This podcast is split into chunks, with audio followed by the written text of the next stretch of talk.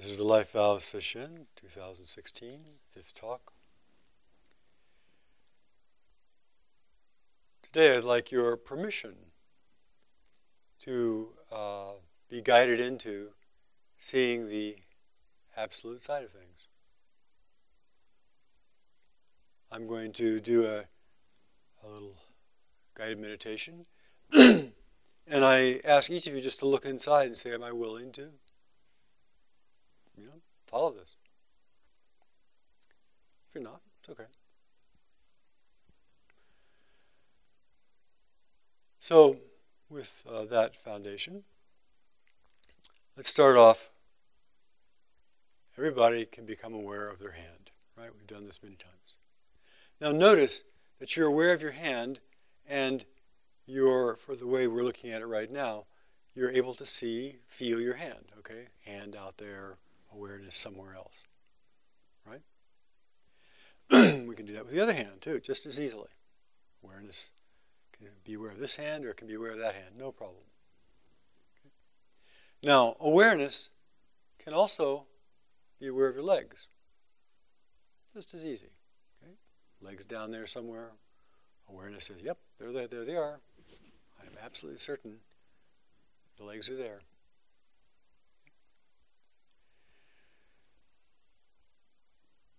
Now, we're going to take a step back and notice that awareness can be aware of you having a body. Just like it's aware of you having a hand, it can be aware of you having a body. And you can check and say, the head there? Yep. Shoulders there? Yep. Chest there? Yep. Belly there? Yep. Everything else there? So awareness can just as easily as being aware of a hand can be aware of, yep, I got a body. Let's notice that.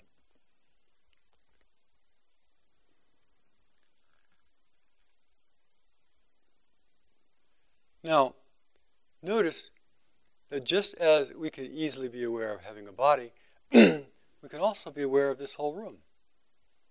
Just, oh, you know, holding your eyes still, but just open your eyes and just as easy as being aware of having a hand, you're aware we're sitting in this room. You see the color of the floor, you see the lights. Now, turn your awareness, just notice awareness itself. Awareness is aware of hand, aware of body, aware of that we can be aware of anything. Now, if I ask you, what color that awareness is, it's kind of a stupid question.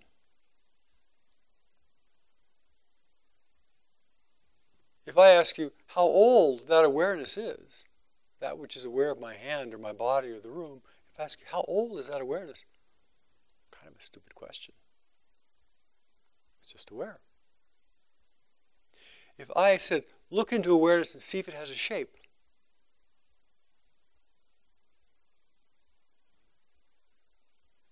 Doesn't make much sense. You know, might be the shape of a hand if I'm in my hand, might be the shape of the room if I'm paying attention to the room.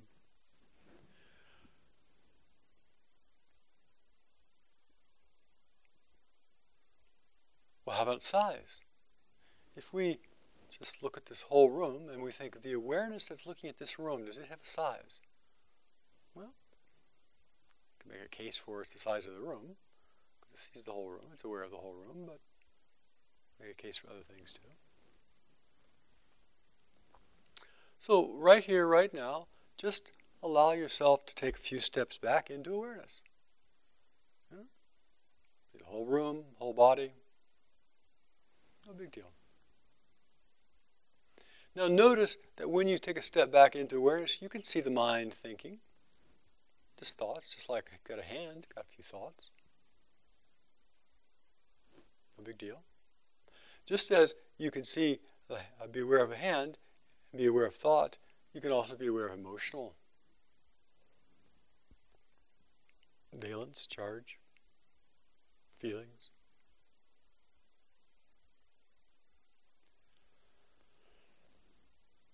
So, we're going going to say just relax, but you don't even need to relax. Just be aware. Everybody can do that very simply. Awareness has no qualities except awareness. Awareness is always present. Awareness is not large or small. Awareness has no color. Awareness has no beginning or end. Awareness has no shape. Awareness has no age.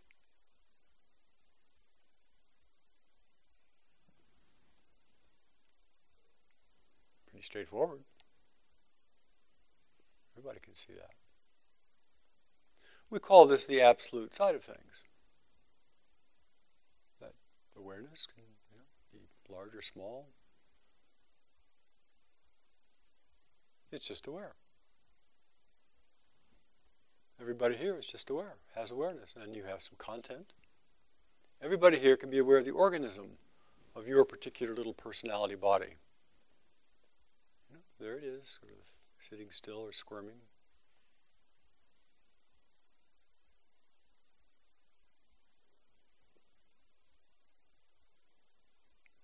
So just take a step back into awareness and realize that everywhere you turn, they're just simply objects of awareness, that they're in awareness.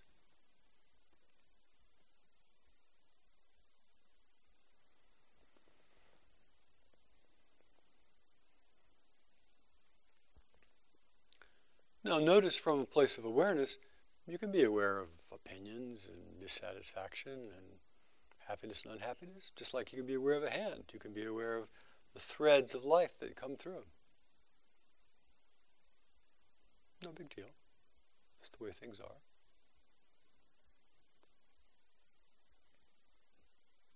Some people call this awareness big mind, or Dharmakaya, or absolute.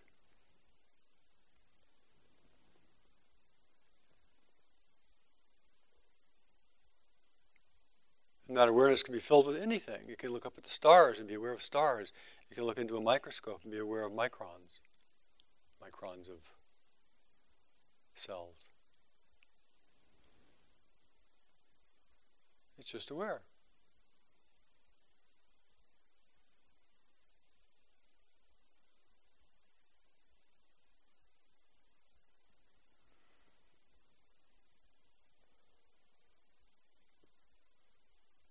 Notice you could be aware of love, be aware of hate, be aware of anything. No problem.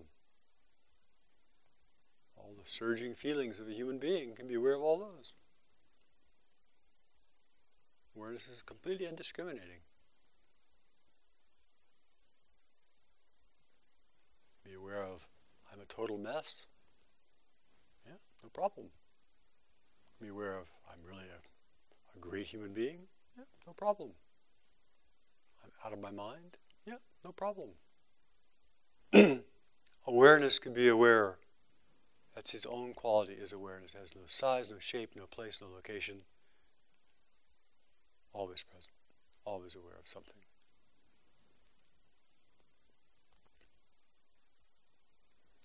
And we can watch with awareness this organism body. Oh yeah. Body's got some pain in the knees. Oh yeah. Body's got some pain in the neck. Oh yeah. Pretty, pretty challenging. I'm aware of that. Pretty easy. I'm aware of that. Having fun. I'm aware of that. Lighthearted. I'm aware of that.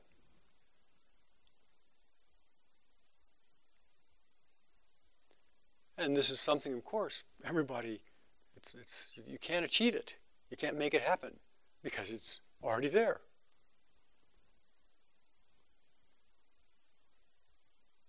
Say, I'm going to get more aware, then what does that mean? That means you're still aware, but now you're going to try to fill that awareness with more tightly compressed molecules or something.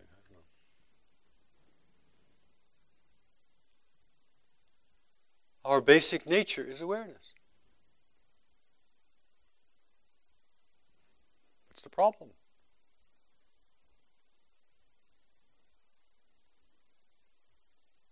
We don't have to struggle to be aware. We just have to be aware of awareness. We don't have to do something dramatic, have some big breakthrough. Everybody here is already aware.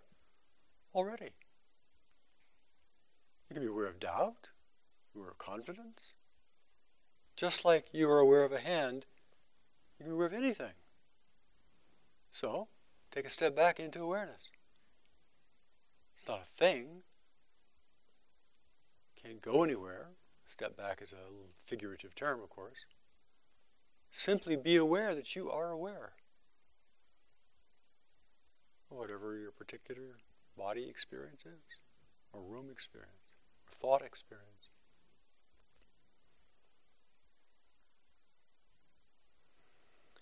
Now, being able to hold your awareness on awareness, being able to hold awareness as the, the ground of being of your life, awareness has no gender, has no age. So awareness can be just as aware of a young woman as an old crotchety man. No problem. Be aware of somebody who is sick and dying, somebody who is just starting out in life. No problem. No problem. When we begin to see that we are not just the objects of awareness, but there is awareness itself, and it has infinite capacity. You can be aware of the sun, you can be aware of galaxies. We begin to shift our relationship to our bodies and the world. So, do that right now. Be aware of this room. Be aware of the talk. Be aware of you're sitting there. It's just aware. Everywhere you look, there's a kind of awareness. I'm really aware the mind is fidgety and restless. It's just awareness. I'm really aware that my mind is calm and serene and deep. Yeah, just awareness. No big deal.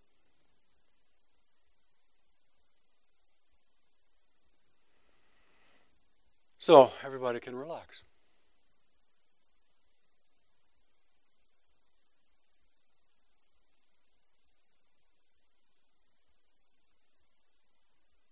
You can stop the struggle.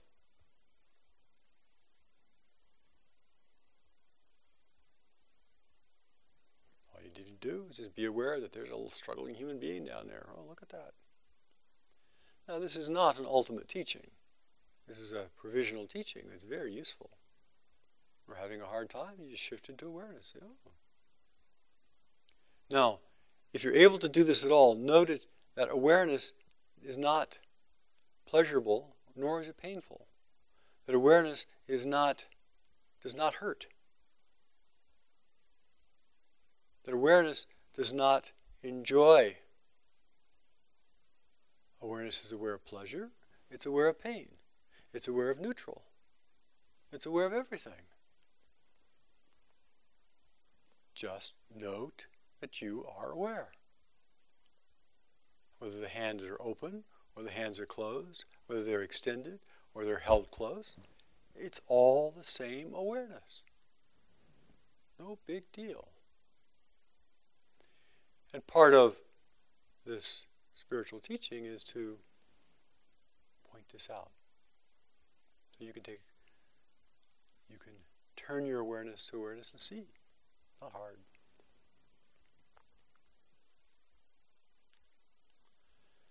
Now,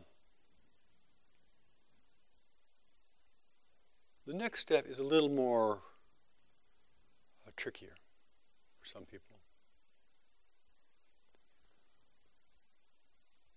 This is obvious, what I'm talking about now. It's obvious to everybody once it's pointed out. And it's actually a place that when you're in pain, when you're really having a hard time, you can move to awareness, and somehow it begins to, the awareness is not having a hard time. Awareness is just aware. But the next step is a little more um, challenging. The next step is where the absolute and relative come together. We call this state of awareness the absolute side of things, I mentioned. Big mind, Dharmakaya, Buddha nature, whole, complete, lacking nothing. You know, all that stuff that we hear about in the sutras. It's exactly what it's talking to about. Certainty is not nothing. But the next step is a little more tricky. So when we're aware of a hand, and we're aware of the fingers, we're not aware of the hand or the fingers someplace else. That is, we're aware of the hand and the fingers in the hands and the fingers. There's not like a witness outside witnessing them. You can close your eyes and you, you know that you've got a hand and fingers there. And you know you have a hand and fingers because you can feel the hand and fingers, because awareness is in the hand. Awareness is in things. You feel the hand from the inside of the hand. You're aware of the body from the inside of the body. We somehow think of awareness as being a visual phenomenon, and the visual phenomena appears to be, you know, I'm up there in the tower of my head and everything else is someplace else out there looking at it. But awareness, really, even with the visual phenomena, is not separate from the experience of things. So, if we're hungry and our belly is empty, awareness is in the hungry belly. Awareness and what we call our ordinary life are interfused because we're aware of things from the inside. The visual field, little more interesting and so a little more challenging to work with too. We always think of somehow I'm back there looking at those things. But awareness of the visual field is awareness of the visual field. So if you close your eyes, there's a visual field. You know, it looks different than if you open your eyes. There's a visual field. If you blink your eyes, there's a visual field. If we turn the room red, there's a visual field. If we turn it blue, there's another visual field. We filled it with rocks, there's a visual field. We filled it with chipmunks, there's a visual field. You know? So the visual field is always stable and present. And the things of the visual field kind of come and go. Stuff is always passing through the visual field, is always changing and shifting. We see the visual field by being in the visual field. We see the hand, we know the hand, we're aware of the hand by being in the hand. We're aware of the body because awareness is in the body itself. That relative and absolute are actually two sides of the same thing. Awareness and the objects of awareness arise together.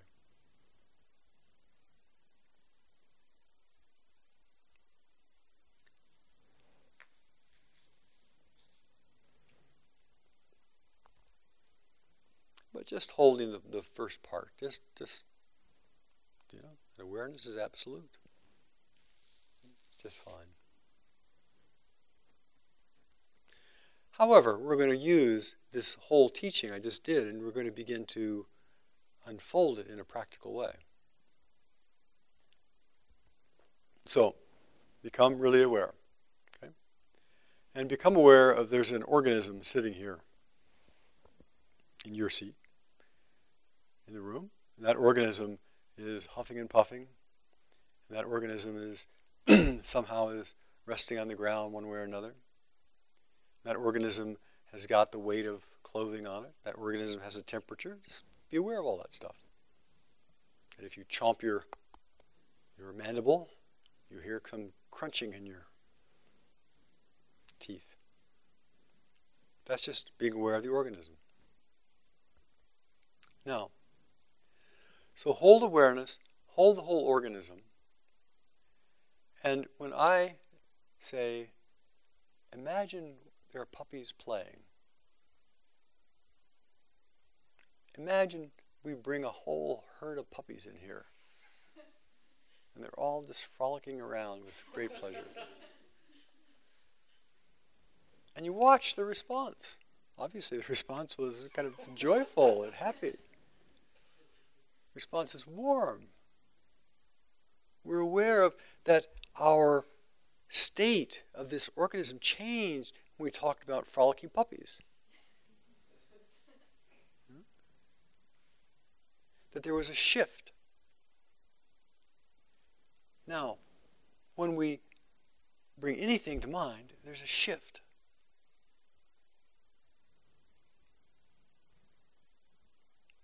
So if we talk about really hot, spicy salsa,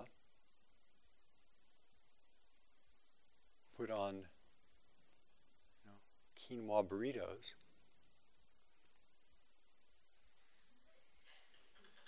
there's a shift. It might be a shift to, mm, might be a shift to, uh, might be a shift to, that's funny. There's a shift. When we are in the organism, when we are in awareness and we are aware of the organism and something comes towards us, there's a shift. There's a shift. If we think of really high quality dark chocolate like See's candies, there's a shift. When we're holding this organism in awareness, the shift might be that your jaw, your mouth salivates a little bit. The shift might be, mm, a little kind of mm, perk of interest. The shift might be some curiosity about getting something. There's a shift. This is, we begin to reach the realm of, of where we really are aware of the, of the subtlety. We're able to feel deeply and be aware of the ebb and flow of experience in this particular body because we are working with awareness. We're aware of how the hand is moving. We're aware of whether the mouth is salivating. We're aware of the, the heart, you know, feeling joyful with the puppies. So, watching this organism, that's you, sitting there in the seat with all of its constituent parts and all of its emotions and thoughts, and I say, bring to mind your partner. Or bring to mind your hope for partner. There's some reaction. You know what it is. It might be, uh oh, might be, ha, you know, might be whatever dream you have. There's a reaction when we bring something into this field of awareness.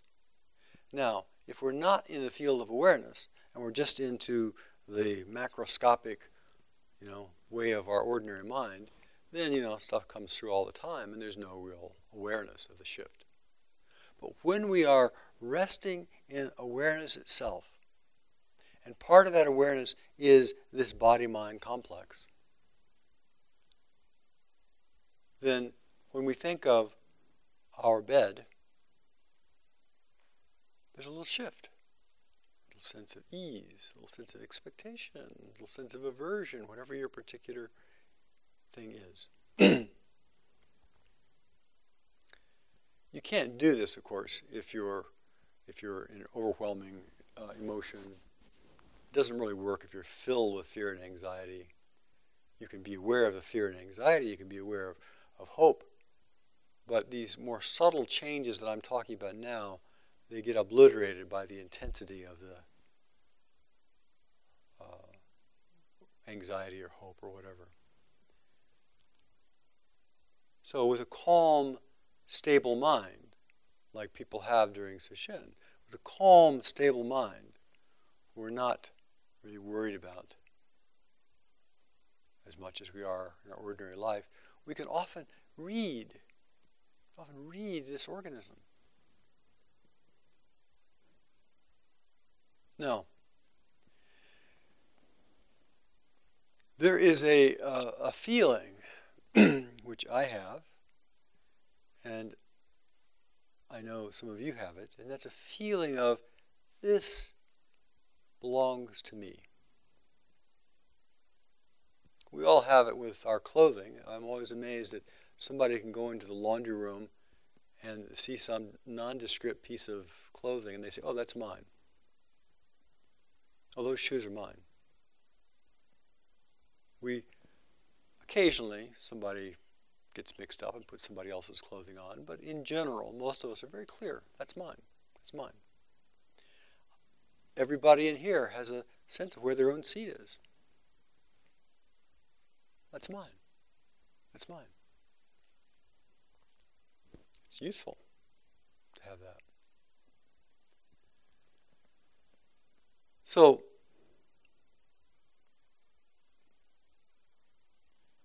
when we think of um, when something is brought up into our mind, when something is brought up, when we meet something, sometimes there's a real feeling of, yep, that's mine. That's my responsibility. That's I have to meet that. That's my duty. That's my connection. Now, of course, every parent knows that teenagers often don't get this at all. The world is so new and it's all so, you know, chaotic and so many different avenues. But as somebody becomes a, an adult and they begin to feel responsibility, they begin to feel, oh yeah, that's that's my responsibility. Yes. It's a very, very important feeling to have.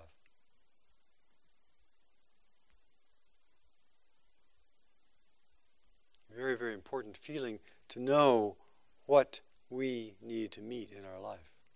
Yeah, that's mine.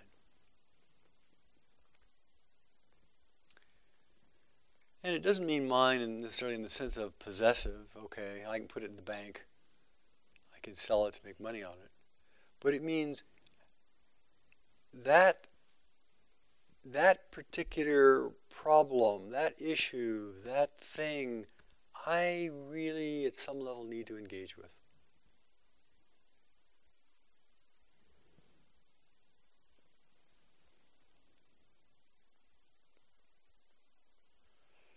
So some things come along,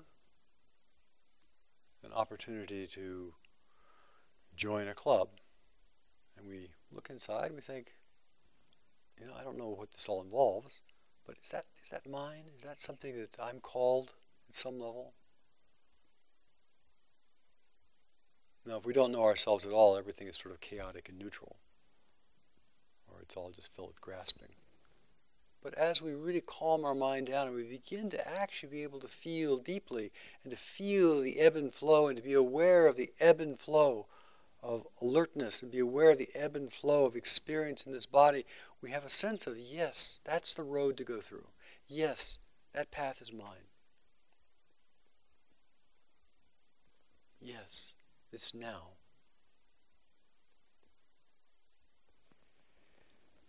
This sense is one, of course, that comes partly out of experience, because we, you know, if we don't have any experience, we don't really understand sometimes the, the choices.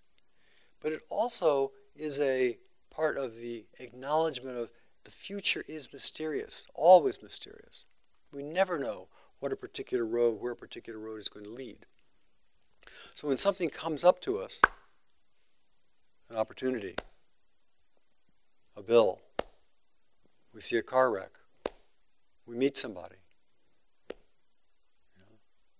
When we meet something in our life, if we have the ability to hold ourselves in awareness, to be aware of this organism, we begin to see, yes, I need to go that road. Yes, no, that's not the road for me.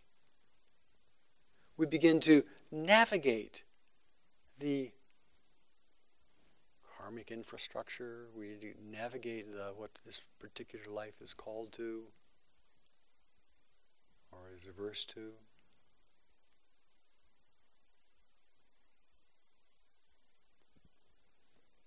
And of course, this is not just an intuitive thing. If somebody says, Here, give me $100 and I'll buy you 100 tickets for the $1 billion lotto Powerball lottery,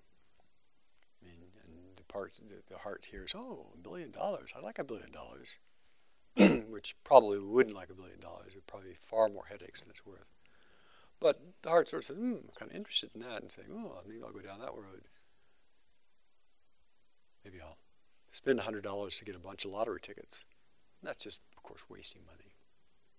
So it's not as though this is a, a be all and end all, the rational mind has to also look at this movement of the heart. Look at this movement of what we, how we meet. Is this mine? We see a car wreck at the side of the road. It's surrounded by police and ambulances, and we say, no, I don't need to do anything there. Or we see one just go off the road, and we're the first person on the scene. We stop because that's that's part of ours, part of our response.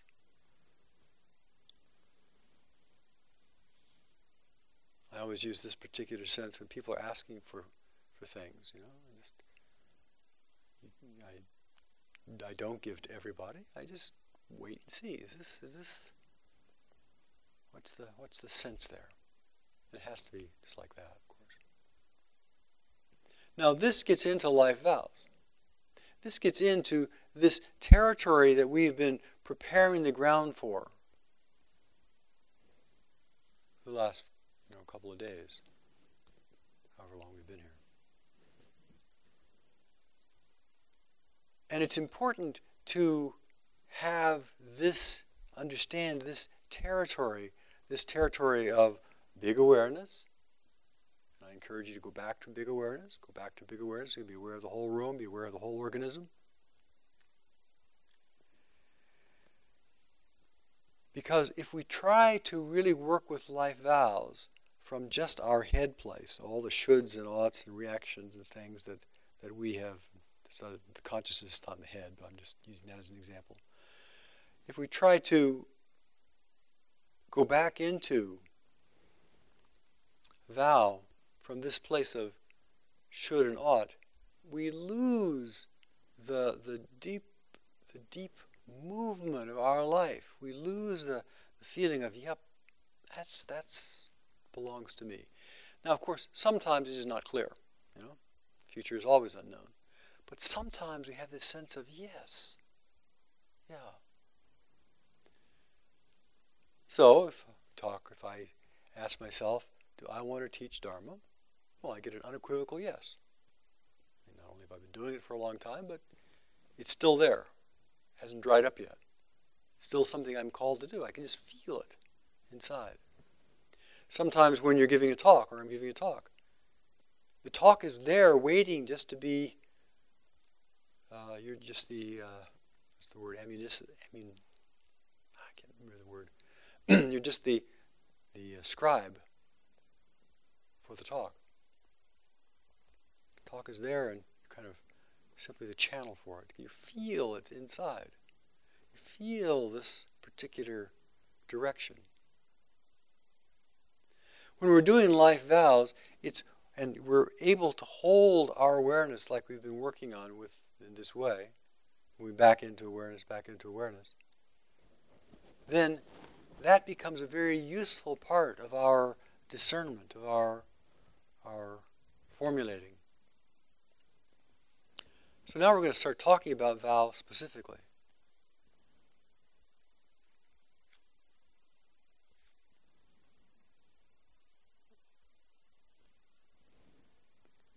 So, a vow, the way we define vow around here is to consecrate,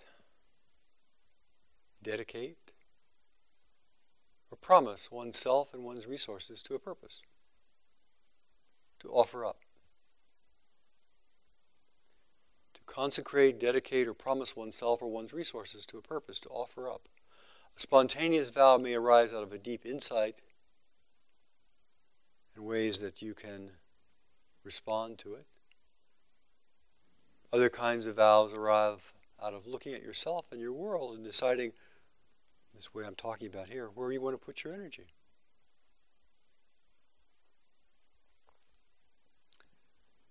I think that if we boil it down, a vow has something to do with what we want to grow. We can't grow a garden unless we actually vow to be present in the garden. We can't grow a child unless we actually vow to be present for the child.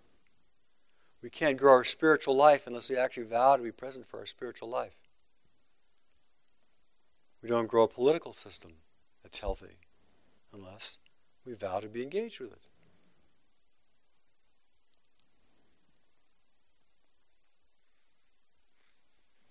So, one of the ways that we begin to thinking about a vow is to look at what do I want to grow? What do I want to put my energy life into? Now, when we are in pain, when we are in confusion, when we are suffering, when we're in legal problems, and we're in medical problems, and we're in interpersonal problems, we want help. healthy people, if they've got a, healthy psychological people, if they have a, a bad pain in their lower right quadrant of their abdomen, they say, hmm, I may need some help here. I need some diagnosis, maybe some treatment. If we are out in the city and we're completely confused, we don't know where we're going or what's, we've, we've lost track of our place in the universe, much less our place in the city, we need help. A classic thing when we're suffering, we say, Help me. Classic. And in a way, I would say that, that suffering and that request, that desire for help, whether it be to you know, the heavens or whether it be to our next door neighbor, in a way, I think that, that, ask, that asking for help is the foundation of the spiritual life. Now, um, this is a general paintbrush, of course. There are people who are so terrified or so hopeless that they are unable to do this, but put them aside for the time being. And of course, lots of us ask for help and they promptly ignore it. That's just a given. But when we are suffering, we say, Help me. Well, other people are just the same. Other people who are suffering also want help. Maybe if they're on drugs and paranoid, they. But everybody in a car wreck wants some kind of help. If there's a flood, people want help. They sometimes demand help. We go to a doctor because we want help. The Bodhisattva vow, Bodhi just means enlightened, Sattva just means being. The enlightened being vow is we see difficulties out there and we say, I want to help. I want to help. When we're able to hold ourselves and our world in awareness like this, we're able to hold this organism in awareness, and then we, we see the people and places and things that come towards us. And we see somebody who needs help, and we feel like, oh, yeah, that's mine. I can help that person. There's a movement toward them. Or I really want to help people who are hungry. I really want to help people who are lost and confused. I really want to help children. I really want to help animals. I really want to help couples learn how to relate. I really want to help us get our political system together.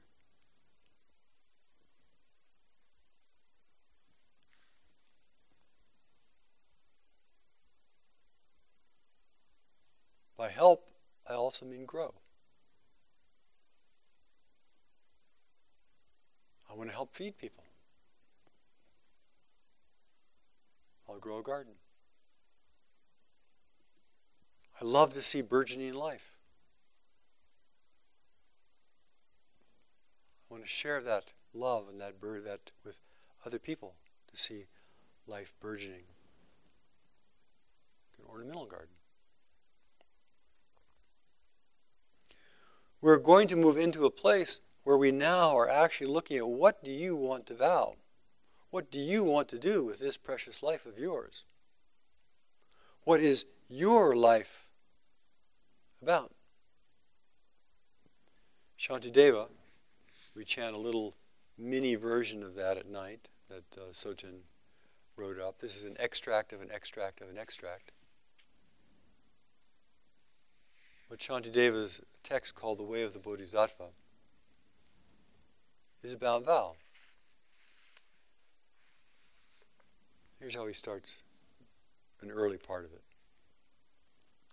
This leisure and endowment, that is our leisure, I mean, we have the leisure to come and sit here for a week, and the endowment, we are bright enough to know the English language and bright enough to have our lives organized. We're endowed with lots of faculties, which are so difficult to obtain. If you look at the number of people in the world who actually have the leisure to come and do a week long retreat, it's very, very small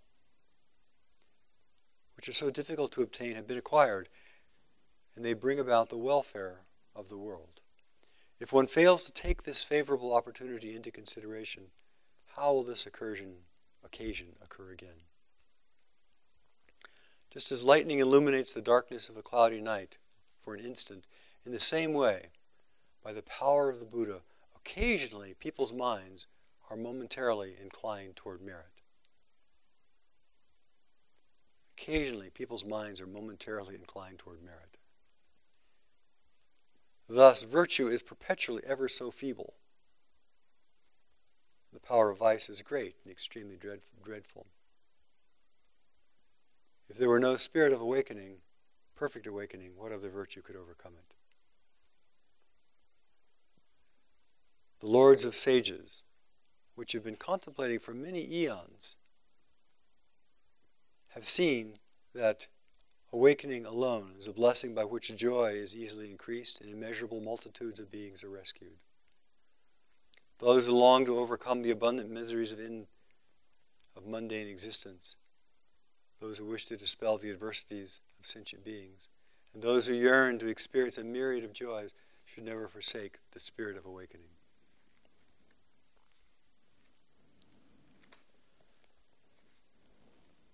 At the core of our particular desire, of course, is the desire, the willingness to see this, that awareness itself all inclusive, whole and complete. Not suffering at all. And then that awareness, all whole and complete, bright, clear, easy, is in, channeled in a way. It becomes living life through our particular body mind, our hands. And then we put our hands, our body, to work in some way. Now we're going to have uh, Shantideva. There's lots of ways we can do that. We don't have to have one particular way. Shantideva um, has a lot of, of his, his vows, his intentions, his promises. So may the virtue I have acquired, may I be, may I vow, I vow to use it to relieve the suffering of other people. May I be a medicine and physician for the sick. That's a vow. There's lots of uh, people who make the vow to become a doctor, become a nurse, become a nurse practitioner, become a physical therapist, become an acupuncturist, become a naturopath. May I be the nurse that their nurse until illness never recurs. With showers of food and drink may I overcome the difficulties of hunger and thirst. Showers of food and drink. We become gardeners, become farmers, become truck drivers. We become middlemen who buy stuff and transport it. Become owners of Safeways. You know? How else does a shower of food and drink come? It doesn't come from some magical, you know, bananas are falling out of the sky. It comes because of the chain of link of people and somebody who who says, with showers and food and drink, may I overcome the afflictions of hunger and thirst. May I become food and drink during these times of famine. We do that by joining, by taking something that we love, like gardening, and joining the stream of beings that offer food. May I be an inexhaustible treasury for the destitute with various forms of assistance, may I remain in their presence. An inexhaustible treasure for the destitute.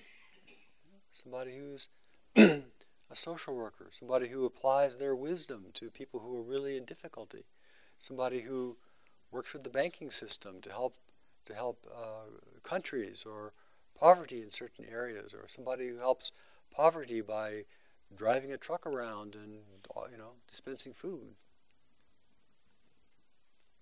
the sake of accomplishing the welfare of all beings, I give up my body, enjoyments, and virtues three times.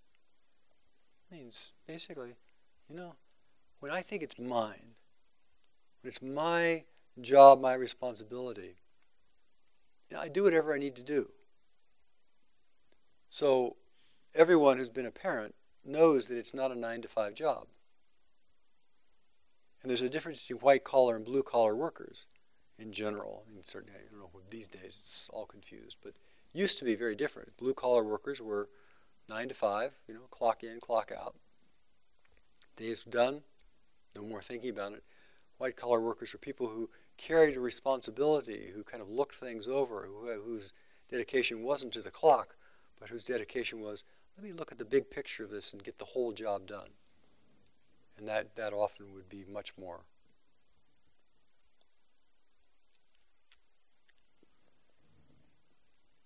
So we're going to be working on vows. And there's lots and lots and lots and lots of kinds of vows. Lots and lots and lots of ways. These are Torei Zenji's vows. I vow not to give up on my spiritual quest. I vow not to waver in faith in the Dharma. I vow to continue even if I'm miserable. A lot of people could use that one. I vow to help others. I vow to penetrate the questions of life, the koans.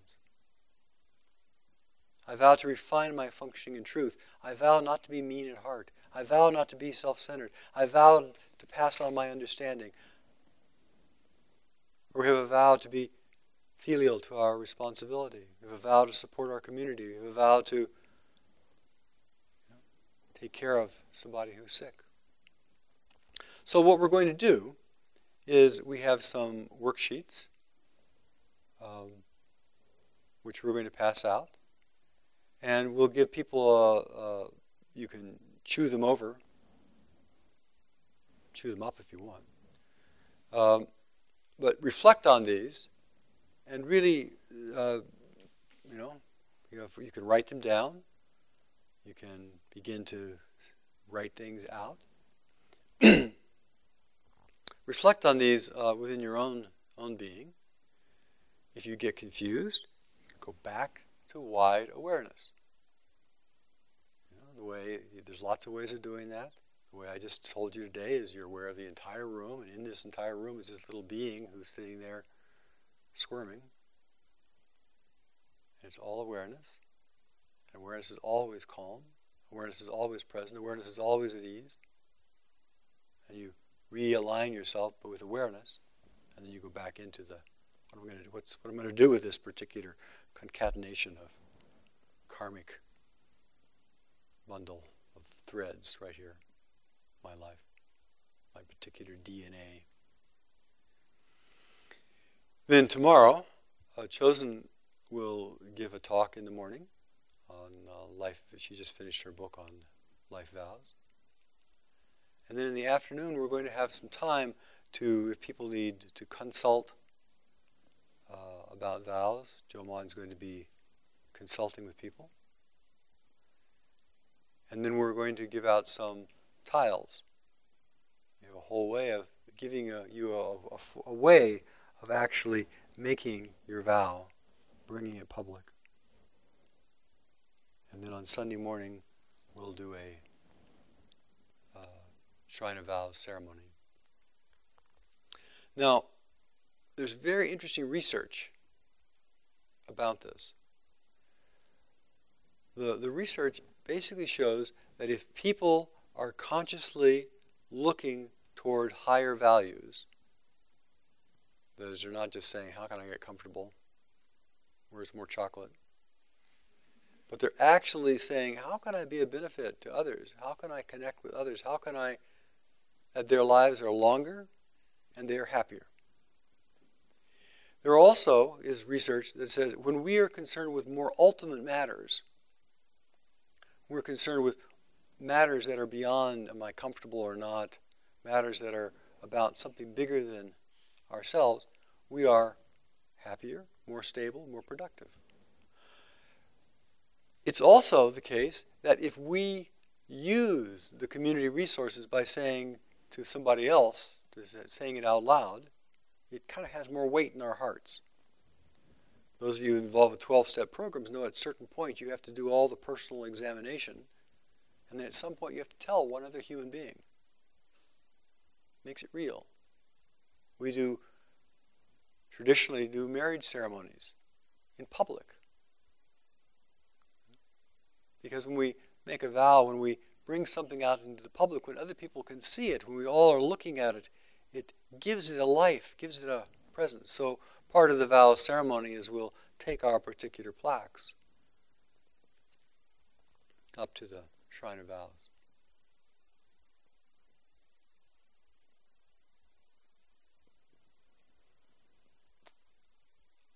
So,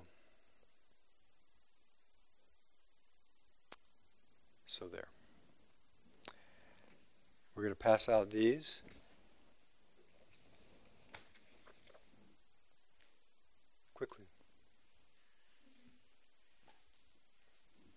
Give some at the head of the line or however.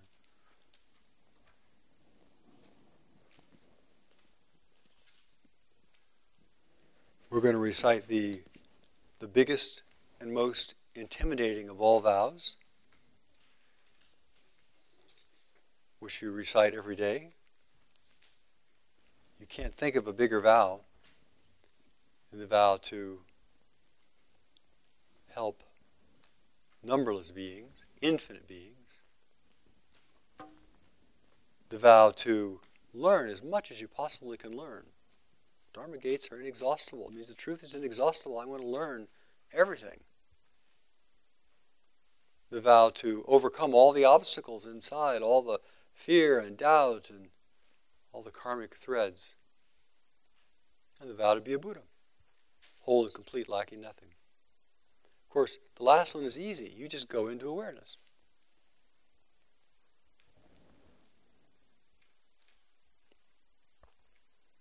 So, this magnificent vow that we are about to take is a lot scarier if you really take it than anything we come up with personally. So, let's try it and see.